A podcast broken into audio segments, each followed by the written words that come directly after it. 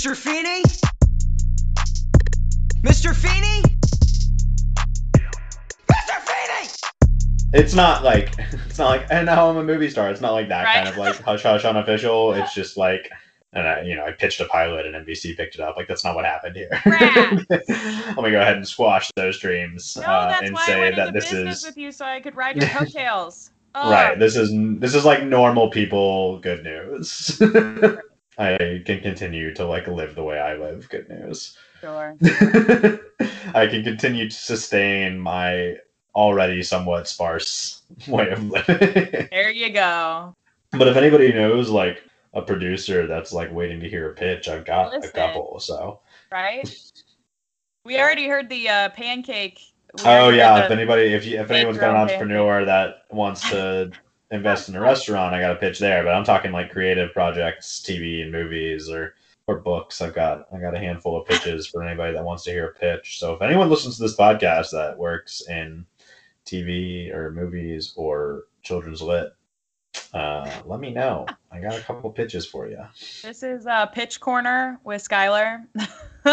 That could be a fun podcast, right? Like Shark Tank, but it's a podcast and it's about pitching. That could There's something fun. there. There's something there. So if anybody wants to talk to me about my pitching podcast, my podcast pitch where we pitch projects. Yep. I'm very Podcast all the alliteration that's where going to we come projects. that. Yep. My project, my my project pitching podcast pitch. We can just add a bunch of different P words all together and it can just be called like the PPPP, PPP, PP. Uh huh. There's not like a lot of adjectives that start with P. Maybe there are. I was just, I was gonna try I was gonna try to think of something and then Mhm. I just I don't know. my Name, brain just name some adjectives that start with P. Pink, puny, pathetic. These aren't good words. These aren't Um, good words. These are, These are these are negative. powerful? speaking. Oh, all right. The powerful project. The the powerful podcast pitch project pit project pitch podcast. And Powerful project pitch pricey. podcast. Pricey and powerful project pricey pitch and podcast. powerful. Uh huh. There's some there's some we've got we've got words on I both spoke too soon. Good there words, are there are plenty of adjectives words. that all right there are plenty of adjectives that start with p so that was not true That's okay. performative is that an adjective Yeah. is it Why wouldn't it be? Well does it describe a noun? If a person i guess you you could say like you're performative. Yeah, exactly. in which you are describing a person so yeah you're describing a noun. But you i guess it could also be an adverb right? Where you could say like oh that speech was so performative. Yes. Mhm. right? And then it's an adverb. I feel like that's how it's most commonly used, but it could be an adjective. But is it is it an adverb? Because is it does it become an adverb because I'm describing an action, but the speech is an a, is not an action if I'm referring it into it that way, because Then an it would be adverb is how you did how you performed an action, like he perform he he performatively spoke. He spoke, he spoke performatively. performatively.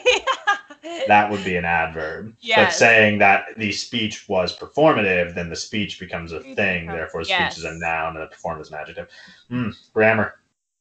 And now we're pitching our grammar podcast. this is our grammar cast. all right? The, uh, In case it's been a while since you've broken down the differences between adjectives and adverbs, Um, let's yeah. hit you with them. All right. Let's take it back to like what second grade English class, maybe Yeah, man. literacy, language arts. That's what Rock. they called it. Language All arts. of Schoolhouse Rock is on Disney Plus, so if you haven't given it a watch in a while, go back and do it because if I mean, you grew up in the but- '90s, you will go down memory lane. That's for sure.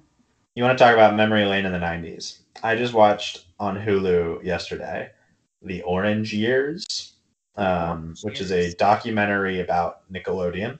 Oh, Nickelodeon from creation through like 2000, basically. It was pretty good. It was well made. It was pretty interesting. And then, I mean, also in, in general, like it was it was neat listening to them talk about like the just evolution of Nickelodeon and but and it's kind of wild when you think about it. It's like they had they had cartoons, they had scripted live action series. They had sketch comedy. They had games and sports. Mhm. They had news. Like they were your one stop shop for for programming. Well, great. Welcome. So anyway, Speaking of 90s nostalgia, here we are talking about Boy Meets World because this is the Feeny Call. And I'm Meghan. I'm Skylar. And today, oh, I'm so excited for this episode today because Oh, yeah. it is just such a good one. Season 5, episode 13, The Eskimo. And I'm going to kick us off with a little trivia. I actually have a couple little pieces of trivia. The first one being in the 1998 Super Bowl, which happened on January 25th, it was not what we are led to believe, which was the Philadelphia Eagles were not in the 98 Super Bowl. I'll just say that. The Denver Broncos were playing the Green Bay Packers, and the Broncos won. So that's who was actually playing. I do remember very specifically noting at the end when they're watching the Super Bowl in Chubby's that Eric and Alan are both wearing generic, no named Yep. red and blue jerseys. Yeah. And uh, regardless of whoever is playing, whether they're going via the actual Super Bowl or the route of the somebody else is playing, the Broncos are blue, I believe, but Yes. the Packers. No, neither is red. So I don't know who Alan is cheering for. I I don't know what Alan is doing there in his red. And like not only Yeah. just a red shirt. If he were just wearing a red shirt, I'd be like, okay, he's in a red shirt. But he's in like all red. Red cap, Uh-huh. everything. And so I'm like, mm, mm. Yeah, no, it, I don't. I, so I don't remember it being said on the radio or otherwise who was playing. I do know that the apparently is it is being played in California. They say I think Corey says something to Shawn about like getting to San Diego or something. So, yes, that was the Super Bowl. It was Super Bowl uh, 32. My second little piece of trivia is how Shawn got into the Super Bowl because upon my research for trivia for this episode, I stumbled across this article that was written in February of 2018. And the author of this article, his name is Josh Sorakach or Sorakak. I'm not really sure. He does like a article or recurring um, piece called unsolved pop culture mysteries. And so this is one of the unsolved pop culture mysteries he was looking into. Why did he go to or how did he get into the super bowl? So he actually wrote to michael jacobs and michael jacobs wrote back and this is what he had to say so i'll just read you the paragraph that Jacob sent back he said the eskimo is one of my favorite episodes in the series Feeny students believing the second half of high school senior year should coast by. There's nothing left to teach them. So Feeny goes past the bonds of their friendship to instruct them to trust themselves as individuals. Do the impossible, or why bother? So, although it doesn't matter how it was done, just that Shawn made the attempt and defeated his own inner Eskimo, let me tell you what I always thought he did. No secret that Shawn's relatives are on the shady side, so certainly one of them could have come up with an upper deck end zone seat. But Shawn had better than that. How? Well, don't forget, a year earlier, Shawn was in the good graces of the mob. I always figured he called Mr. Fontaine and Mr. Martini, and they put their boy right on the 50 yard line. So, in the end, the lesson is that if you put your mind to it, nothing is impossible. It also doesn't hurt to be connected. He goes on to ask Michael Jacobs, okay, so the assignment was to get two tickets. So, what happened to the second ticket? And Michael Jacobs said, turns out the radio station put the Eskimo in the end zone, and Shawn, seeing him there, gave him the second ticket on the 50 yard line. The Eskimo, impressed, bought Shawn an ice cream cone. Case closed. So there you go. That's how Shawn got into Super Bowl. I thought that was the funniest thing. Oh wow, that is very funny that all of that is has been fleshed out by the show's creator. That's great. Right? I love that that was a thought that he had of, okay, we wrote this thing, and yes, it's fiction, so it doesn't necessarily need to have roots in reality, but what if it did? Uh-huh. What would that look like? And so I Well, just that's funny. I was gonna, I was gonna, that was gonna be a thing I was gonna like theorize with you about, but I guess now that's moot. So that. Sorry. that's okay. No, that's great. That's good. So now I guess we should have done a recap before that because if you haven't watched the episode recently, uh, that probably won't make a whole lot of sense to you unless you. I mean, this is a pretty famous episode though, so you probably know what's going on. However, it is my turn to do a recap. Oh no. Just oh, three, two, one. So Shawn and Corey uh, are complaining about the fact that they don't need to learn anything because they've already sent in their college applications. Shawn's just like, I don't know, I don't think I can go to college because even if I could get in, I can't afford it. Feeny's just like, okay, everyone get out. And he tells Shawn to get some Super Bowl tickets. He tells Corey to help Shawn get Super Bowl tickets. He tells Topanga to stay out of it. All three of them either fail, pass or fail. And so Shawn is going about his journey trying to get Super Bowl tickets, goes up on this billboard and tries to compete in this contest, can't get them. He feels like his whole life has been just things, obstacles getting in his way. And so finally he decides that he's going to overcome it once and for all and he's going to um, go get the Super Bowl tickets at all costs. I think I'm done. I didn't even get to the plot. And Eric and Jack go on Uh. dates and they try to change them, Yeah. Uh huh. try to switch them up. Yeah, I think I'm done. Anyway. Yeah. You're done. You're done. A lot happens in this one. It does. Ugh, I just love everything that happens in this episode. You can tell already from the get go, there's a new setup happening in this episode that's different than any other episode because it just gets serious right, right from the start. Two minutes in, Feeny's yelling. We're having a very serious discussion. It's still funny and comical in those little moments, like when Corey's like, "You yelled at me, but I'm Topanga." But it just it Mhm. kicks off in such a serious way that I don't remember ever thinking before this. Yeah. I I'm, I've I've always felt intimidated by the beginning of this episode a little bit. It's it's uh it's got some heat. Yeah, absolutely. What did you learn? think- what did I learn? Um, there's a lot of different. You could you could parse out some different lessons from this one. You could Absolutely. you got a, a little bit of a buffet in front of you. hmm Um, so I'm gonna I'm gonna stick to the kind of main main point. I think, and that is there is always more to learn. hmm Uh, you are you are never done growing, and as soon as you think you are, that's probably when you need it the most. Uh, Yeah, absolutely. I think there are a lot of smaller lessons that you could take from each individual character, but I think the the big lesson that we get from all of them is that you are uh, as soon as you think you're done learning is when you probably need to learn something most. Absolutely.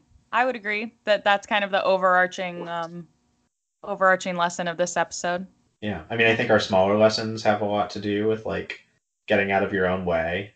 Yes. So Um, I kind of rerouted to more of like the more of Shawn specific you that you have to want it in order for things to change, in order for things to happen. Like rarely do things just happen to you. In order to affect change, you have to really want that, especially when it comes to your situation or your mindset or something happening to you. You have to want that change in order for it to be affected. Because if you don't really want it, nothing's really going to change. yeah, Rarely things just like happen. As we Right. become adults, we realize that nothing happens. all right. Well, and it's important for you to want it too, right? Because in this whole thing, Correct. Corey wants it for him, and it's not enough. And so Yes. I think, I mean, and then you know, Corey learns that it's not enough for him to want something, right? Mm-hmm. others Him have to want want it for themselves. Yeah, exactly. Topanga, Yep. Topanga learns that there is beauty in failure, Yeah. and that's really that, that's always my favorite lesson is learning that like failure is an opportunity. Yeah, it's uh it's interesting to me as we get to the end of this season where she has this whole thing with Minkus about the 700 A's that oh yeah, this doesn't line up. no, how she could have an F because I'm sure Minkus doesn't. So maybe Feeny Mhm. decided to go easy on her and pass her anyway. Is my thought on that? I I would I would think that there are not real grades entered into the grade book based on these definitively That's not fair. schoolwork related assignments. Fair, absolutely fair. um, personally, I mean, I, I think obviously they have a special relationship, but to enter actual um, schoolwork grades based on these individual assignments that are decidedly unrelated, and for Topanga and Corey at least unmeasurable, Yes. uh, it's, it would not really be fair. and so I, I'm going to assume that these don't actually go down in the grade book. Checks out. Checks out. I I would These are- I stand by These that. are more like Feeny's disappointed in you kind of Fs, you know, which Oh, maybe yeah. stings more. oh, absolutely. I mean, probably not to them because they're used to his disappointment. But I mean, from the outside perspective, I'm like, oh no, Yeah. I would be As, so as one who exclusively craves the attention and approval of of a Mr. Feeny, uh, it would be very damaging to me Yeah. to get a like a personality F. yes. Yes. a personality F. Yeah. Oh, I, if I were Topanga, I would just leave. Like she spends a lot of time with them for her assignment to be butt out of this Mhm. situation. I would just leave. I mean, granted, it's she is kind of even though she's not really butt it. she's still kind of butts in. Um, What do you mean she's not really? That's she's so wildly unsuccessful. I don't just Oh, because yeah. it's in pantomime does not mean it's not butting in. Okay, like So why that does not. It is not exclusively a verbal butt. Okay. a verbal butt. So I just don't understand why she doesn't leave. Although when uh, she hops on Corey's back to get him to listen to the radio, he flings her off, and she really, she really flies. I was like, "Oh my god, Uh, are you the okay?" physical the physical comedy in that scene is really well done. It is. I couldn't believe that they. stuff. I couldn't believe they didn't give us like a "That's So Raven," like she falls, but there's actually a mat there or whatever. No, she like we watch her hit the ground. So. Yeah, yeah, yeah. good on you danielle if you have bruises from that like they are they are well earned because that scene was great for you That is good. I, I to answer why doesn't she leave? I think that is inherently a part of her inability to not butt it. that's fair You know, she has to be around like, to make sure accepting that the solution is to walk away.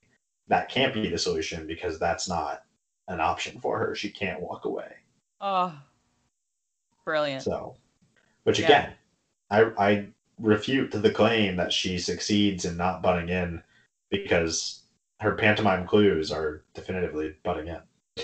that's very true I, yeah that's i think that's a good point of she just can't even help herself to not even be in the situation even were she to not pantomime she still wouldn't be able to keep herself from the situation she just shows up Right. anyway Well, and you know what? I want to I want to roll things back a little bit. Where you talking about her A's and F's and everything later with me. Yes. Okay. Now let's assume these were real grades. They do go down in the Mm-hmm. grade book. Okay. I think based on Feeny's original assignment and based on the end credits here, hmm she they all do get A's because Shawn does indeed get tickets to the Super Mhm. Bowl. Yep. Corey does indeed help him succeed by getting out of his way. Yes. His assignment was to help him succeed. Mhm. And Topanga had no bearing on Shawn getting tickets to the Super Bowl. yeah, she And Corey discovered that he needed to get out of the way kind of on his own. I guess He- still didn't even discover it. He like stumbled into it. So which is pretty much the entire show. Just Right, Corey right. stumbling into life lessons. And so, assuming all three of those things are true, Topanga's is the most wishy washy. Assuming, in benefit of the doubt, all of those are true, then they do all get A's. I think because yeah, Topanga butts in in the first half, but not really the second half. As soon as they, as soon as the actual like stepping up to the billboard happens, the second time when Shawn is there, just kind of Uh-huh. thinking and and contemplating, she really has no part in anything after taking Corey to the billboard, which is so Right. billboard. And she's yawning, and he's like, "All you did was wave a dollar and yawn at me." That's so funny. That's I will also say she is definitely butting in, but they're just too stupid to understand what she is even saying. So Well, and then you have to get really nit, like nitpicky. You know, what if Feeny says that the assignment is for her to not butt in, right? She has to, she has to Mhm. butt out, stay out of it, right? I mean, one, uh, she's unmonitored, but two, like, how do you define that? Is is it butting in for Topanga to say like, "Hey, I think Shawn's probably at the billboard"? Is that butting in, or is it not? And is it butting in for her to say, "Hey, listen to the radio"? Is yeah, that butting exactly. in? Is it not? the, the the the parameters of her assignment are too murky upon which to actually assign said grade, which is why I would say that like either these grades are not entered, hmm which they shouldn't be because it's nonsense, or Yes. they all got A's because of the supposed success of the end. I think so. At this point, I think Feeny is just so thrilled that Shawn learned the lesson that he kind of awards the other two just because they were there to hel- to help Shawn. Well, not even not even really to help Shawn because Corey still like sits down. He's like, I don't know what the fuck is going on. What's happening? So I Uh-huh. feel like he's almost just rewarding them because Shawn figured it out. Right. You know, and I want to talk about Shawn and his metaphor of the Eskimo. Okay. Now, I'm not going to pretend to be an expert on the subject. There, it's probably not super cool to continue to perpetuate that, like the Eskimo is in his way and using that like stereotype or something. I, there, there's probably something there related to uh, stereotyping like native populations and Inuit uh, people or um, Yes. something I to think that there's So yes, like I think let me there's let me go ahead and say that like I do not know. I am ignorant of this subject and I'm gonna talk about it in the context of this show as it's laid out here. And I apologize in advance and would love to be further educated. Slash, I should do some reading. Um, I I should I should go and read this now. I, I can recognize that like there's it, it's not great to be like there's always an Eskimo in my way because if I replace Eskimo, I'm like there's always a black person in my way. Then I'm like oh yeah that's not cool. You can't. No, yeah, you know like That's a little. I iffy. can in fact quickly recognize that like that's not super great to say. Yes. Um, but I want to talk about Shawn's metaphor in that while the the the use of the Eskimos as obstacle it doesn't really hold up. Uh, but the Mhm. idea that it the, the system and the odds have been stacked against him. You know, everybody in his school is running a race except he had to start 200 yards further back from everybody Yeah. else. Mhm. Um, and and you know he's got like a cast on and hurdles, right? Uh, there's an argument to be made that that isn't made often enough, maybe. All right, this is gonna get this is gonna this is gonna broaden out real quick. Okay. So bear okay. with me. I'm going to make some broad generalizations here. Okay, uh. And I hope they all land. Uh, We'll find out, I guess. Stereo, The stereotype of several more racist communities in America have to do with like white, poor, working class people, right? Mm-hmm. Often tend to be associated more closely with racism um, in Sure. like the in the cartoonists version of it, I guess, or Mhm. whatever you want to say, right? Yeah. Uh, and and yet, and I think that is because rich racist white people have have you know created a system de- deliberately so such that to say no you're not poor because of this you're poor because of black people right like that was you know or you're poor because of brown people coming here and stealing your jobs Sure. right? Like the, Yep. the blame the blame is shifted from the rich white people down to the working class uh, people of color. yeah, or even you're not working hard enough, or you know. Right. Right. We shift harder. we shift the blame. Right. We shift the Yep. blame so that it's not because the rich white people don't want you to succeed or Correct. don't want to share. It is because you aren't doing enough, or I, this is what I think. It's not. It's more often. It's not you aren't doing enough. It's that all of these Mhm. other people that don't look like you are taking your opportunities or your Yes. welfare or your whatever. Right. Okay. And so that creates a very racist system. Right Mhm. it creates a lot of lines of division amongst groups of people who have tremendous obstacles in their way at every turn. Whereas if there were class solidarity instead of division within the class, right? Because now you have working class white people, working class brown people, working class black people all struggling to make things work because of systems that were not engineered for them Mhm. right you have kind of have these rich people who have deliberately set them against each other now so that Mhm. they don't have class solidarity and can't therefore succeed because now they're Yeah. fighting amongst themselves and Absolutely. each one of them is the problem instead of the rich person right Yes. anyway So, so all the things Shawn lays out here about being poor, basically, has all of his obstacles in his way, right? Growing up in a trailer and uh, and parents not being around. What are, what are all the things he cites? He says, Not having enough money to do things Yeah, like go to summer having- camp, not right, living in a summer- yeah. house. And then Yeah, obviously we see parents, absent parents on both sides. Mom and dad were both absent for most of his life. So Absolutely. And so I just want to like I'm, I'm sitting here and I'm like, man, this this all hits with Shawn, right? In that like yeah, by being uh, from a, a poor family that creates so many obstacles and it's and the system is not built on equity it is entirely built to to favor those born into means you know and then obviously if you if shawn weren't white then there's another big obstacle in his way too that's been created Correct. right? yeah, Uh. The the obstacles Shawn points out are are very true. Still to this day, I think we're making I don't know, hopefully maybe making some strides towards like eliminating obstacles and penalties for being born poor. You know, we're we're gonna stop penalizing people for having been born into a, a poor family.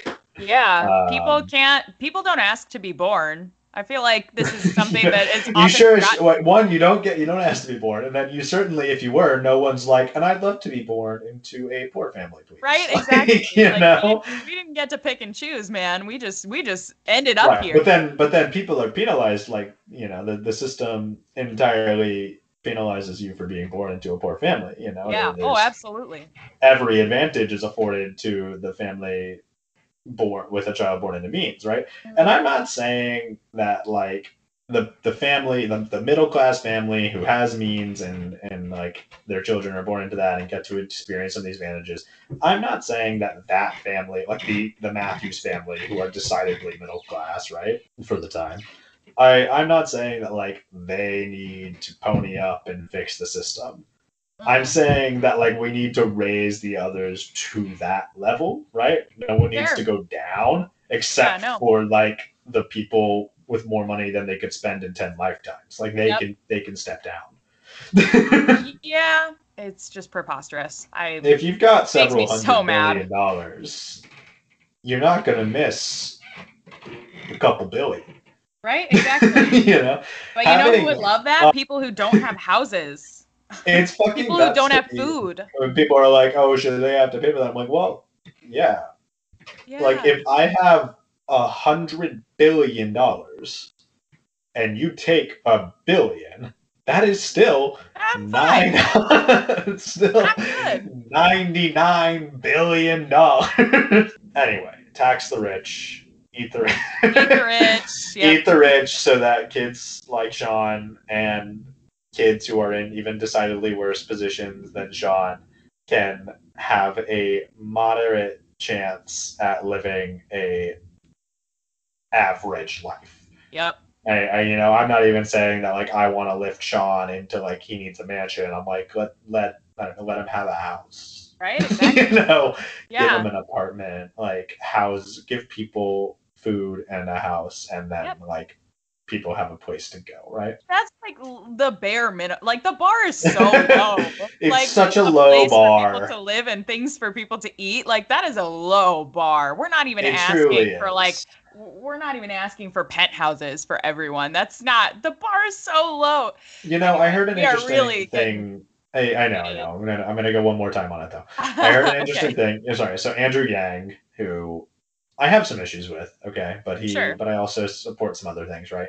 And so I was listening to this podcast that Andrew Yang was on, where he's talking about universal basic income, which I had some hangups about when I first was introduced to the idea. I was very like, uh, what? I don't, mm, I don't know about this, Mhm. okay, right? And I don't know how you felt about universal basic income when the It first, was- whenever you first heard about it. It Um, yeah, it was like a, it was kind of like a skirt moment where I was like, wait, Right. uh, I'm gonna need this explained a little bit to me before I hop on board.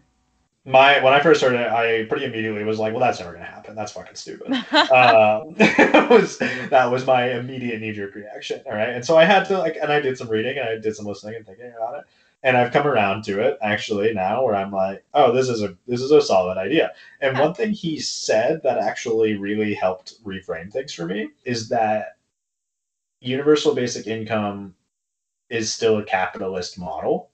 It's just where capitalism doesn't start at zero. You know, like it is still capitalism for so for everyone out there that's really scared of socialism, which like stop being scared of socialism. Yeah. Uh down. please dial it back and I'm stop being so scared of socialism. So I'm scared of capitalism. um, but anyway, it was like it, this is like it is still capitalism, but capitalism doesn't have to start at zero because for most, you know, for for plenty of people, it doesn't, Mhm. right?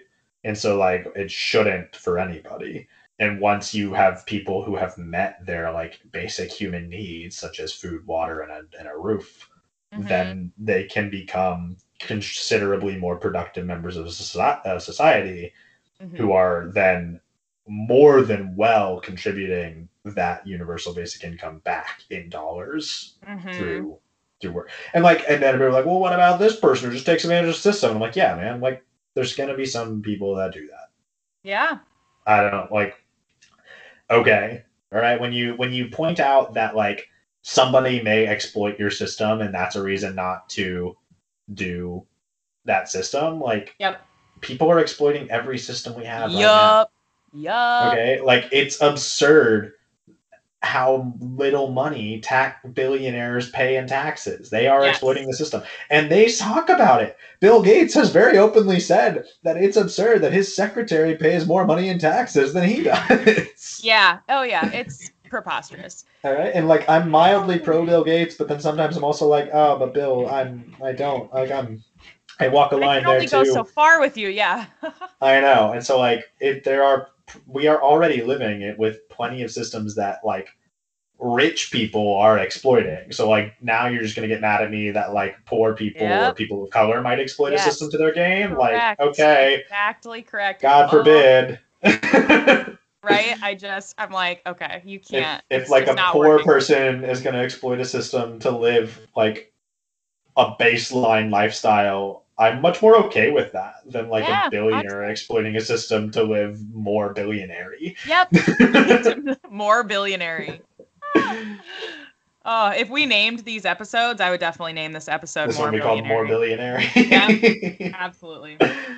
uh, so anyway all i'm saying is that shawn has a lot of obstacles in his way that are there through a broken system that penalizes people for being born poor and obviously further penalizes people for being born poor as a person of color which shawn does not experience uh, but we can only imagine how much more difficult his struggle we don't have to imagine actually we know how much more difficult that struggle would be Absolutely.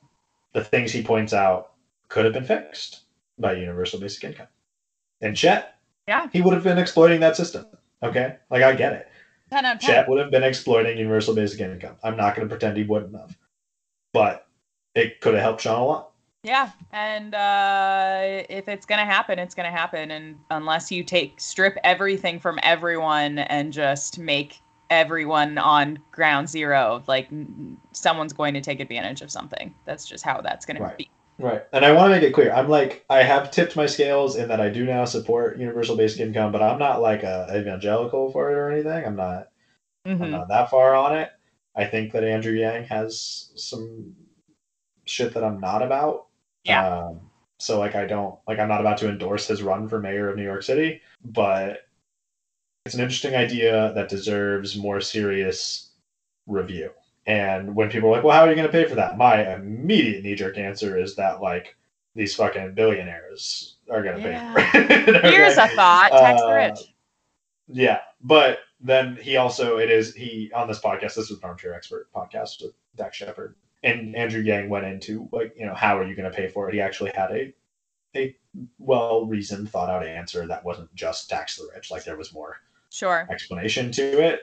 Now it does matter to me how we pay for things because you know it, it, it matters to me like is this money for this let's say for for infrastructure? Obviously that's a, that's biden's big bill right now. You know it matters to me where that money comes from. Is it is it coming from uh billionaires? Is it coming from lower and middle class people in tax? Like it's it's gonna come in the form of taxes almost Yeah. certainly. And so like you know who's who's bearing that matters We could, Um, I don't know, federally legalize marijuana and then uh, tax that maybe because there's nothing wrong with marijuana, but that's just my personal opinion. Well, the thing that's wrong with marijuana is that the white European folks years ago liked alcohol, and all the native and black and brown people liked marijuana. So that Yep. was what was quote wrong with marijuana Uh, once upon a time. It's really fucking ridiculous that I It can is. go and drink myself into oblivion for like ten dollars in a dive bar. Yeah. Whereas I I could go, you know, people go to jail every day for you carrying can plants. literally drink yourself to death, yeah. and that shit is legal.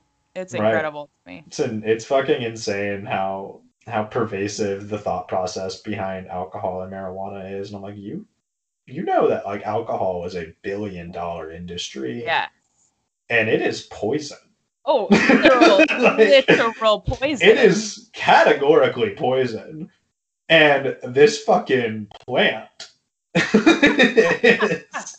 Yeah. grows and like Yep. Yeah. Oh, it's preposterous. people are thrown it's up like when you break it down to its bare components it's like okay so this deadly poison that results in wild impairment and or death you know you want to get that awesome we'll give it to you however you want it. But this plant that in small doses you may not even really notice besides a slight calming effect and in large doses you'll probably just be induced to like lay down Yep. uh that one nap. that one's gotta go Yeah, you know like at its worst you're gonna probably lay down for a long time right. Yeah.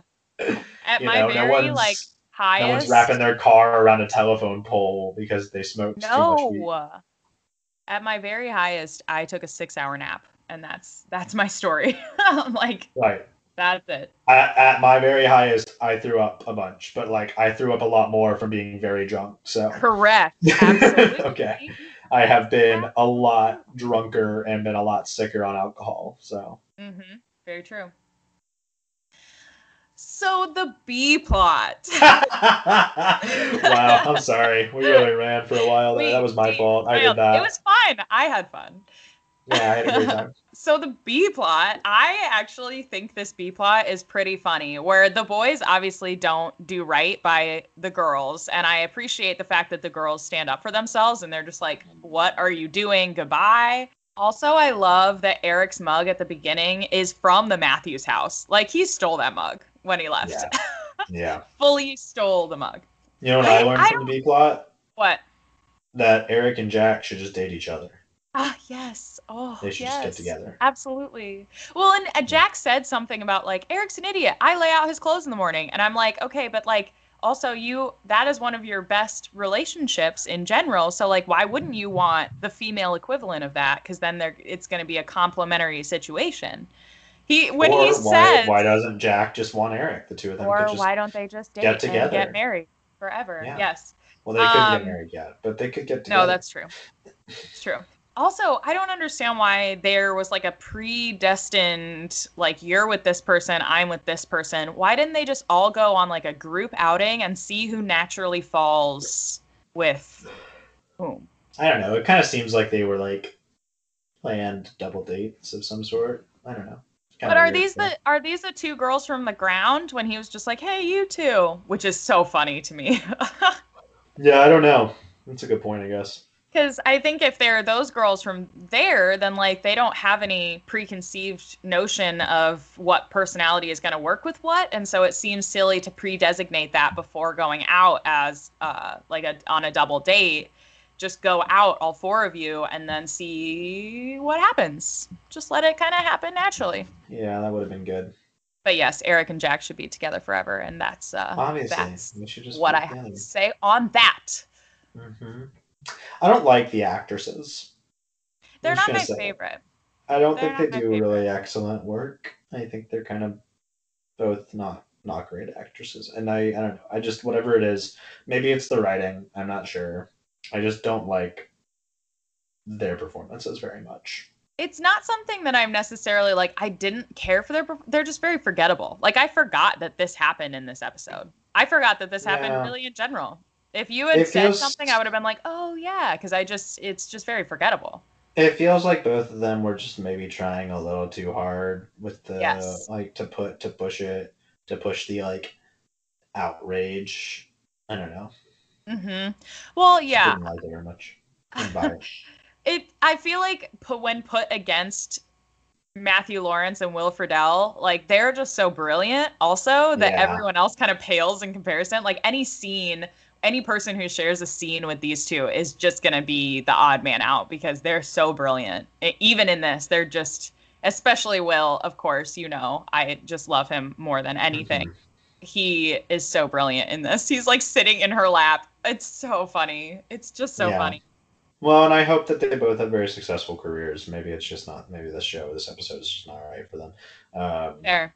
they they were just not my faves, which is funny. I'm I'm saying all this and I'm thinking about like when I teach and people like talk about whether they liked or disliked something, I push those students to tell me what they liked or disliked and to Mhm. use like why in their criticism as opposed Yeah. to just I liked it or didn't like it. And I'm failing at that right now. So Well, uh, you're a hypocrite then. Hmm, I'm a- I'm interesting. a hungry, hungry hypocrite. Yeah. I wanted to look up their names. Um, so neither of them on the uh, on IMDb, neither of them have like pictures. So I don't think they did a whole. Oh well, one of them does. Carol. It's Carol and Jill, right? Mm-hmm. So Mindy Spence and Caroline Keenan are the two actresses, and one of them, she or no, sorry, Mindy Spence. Did she play um, Jill? Yes. She was mm, the one I liked less. So. Well, there you go. There you go. she Um, did not. She just like felt stiff. She felt, and I get like the character is like kind of stiff, but she was so stiff and and dry. And Yeah. I was like, I don't know that like you don't seem comfortable as an actor here. Like, Yeah. uncomfy as an actor, and that would lead me to believe that she did not continue to pursue acting.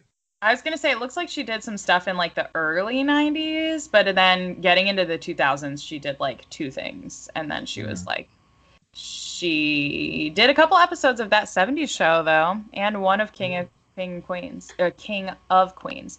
But Caroline Keenan actually looks like she's done some stuff. She was in some not like giant movies, but like The Day After Tomorrow and I Am Sam. She was in an episode with of Friends. She did okay for I do herself. love the day after tomorrow. She's one of the people in the library, isn't she? Uh, her name is Tina, so I don't. I've only seen it once, and it was a long time ago. Yeah, she totally is in the library with Jake Gyllenhaal. Anyway, who's your MVP? uh, Feeny. It's Feeny. Oh yeah, absolutely. The- That's This is the Feeny show. I Didn't Feeny even- meets world. yep. it's Feeny meets morons and teaches them how to fix their lives. That's what it should be called. Right. I- idiots. Wrote MVP, and then next to it I wrote Feeny, obviously. No contest. Well, great. All Those are all of my notes. I feel like Yeah. this is probably gonna be a longer episode than normal, so sorry everybody. This just so Apologizes for the length of the episode at the end of the episode. yeah, sorry, sorry. Better late than never. You know what I'm saying? I'm not sorry. I I appreciate that you listened to the whole thing. Yeah, thanks. We can rephrase You- it to you thank you for sticking with about- us.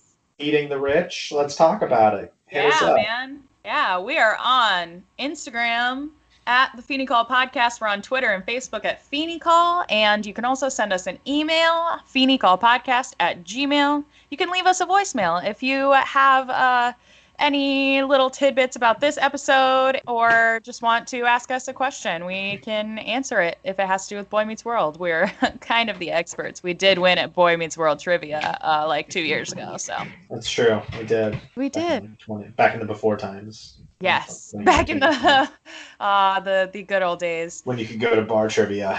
Yep. What was that like? Wow. You know. Thank you guys so much for listening. And uh next week is a big deal. So come back next week. Senior We're- trip. Yep, it's happening. It's all happening. yes. yeah. Oh, should should I? Okay. Uh, as always, class dismissed.